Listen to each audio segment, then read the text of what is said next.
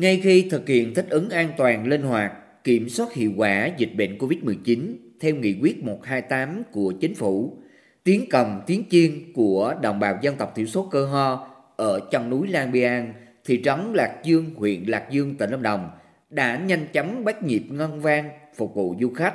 Và làng Karajang Blin vui mừng cho biết. Nêm xa giờ là ông đi mà cấp Nah, làng bò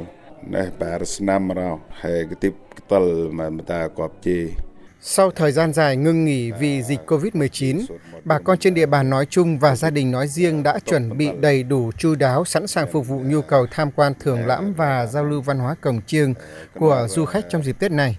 Các khâu từ ẩm thực, thức uống cho đến sinh hoạt cổng chiêng đã được sẵn sàng. Riêng gia đình đã mở cửa tiếp khách từ ngày 22 tháng 12 năm 2021. Mọi hoạt động đón khách từ đó đến nay đều diễn ra bình thường.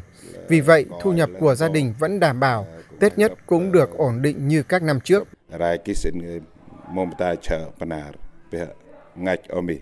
Cùng với sinh hoạt văn hóa cồng chiên và ẩm thực, cộng đồng dân tộc cơ ho ở thị trấn Lạc Dương còn phát triển nghề dệt thổ cẩm và rượu cần để bán và thiết đãi du khách.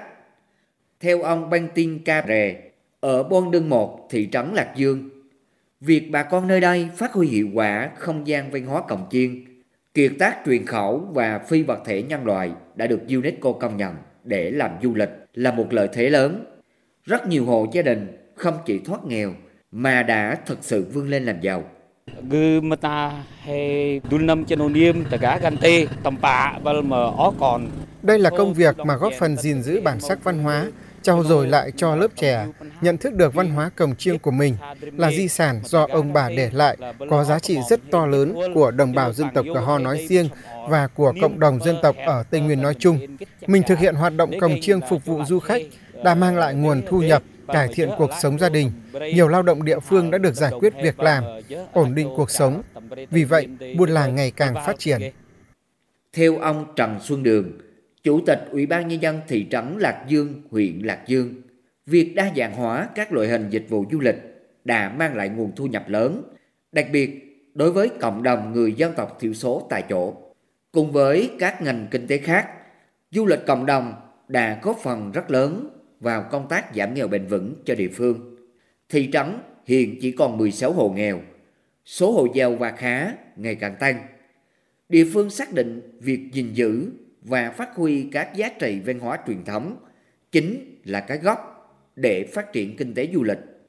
Ông Trần Xuân Đường nói. Chúng tôi cũng đã có định hướng du lịch cộng đồng tập trung vào văn hóa bản sắc dân tộc, đặc biệt là cái công chiêng.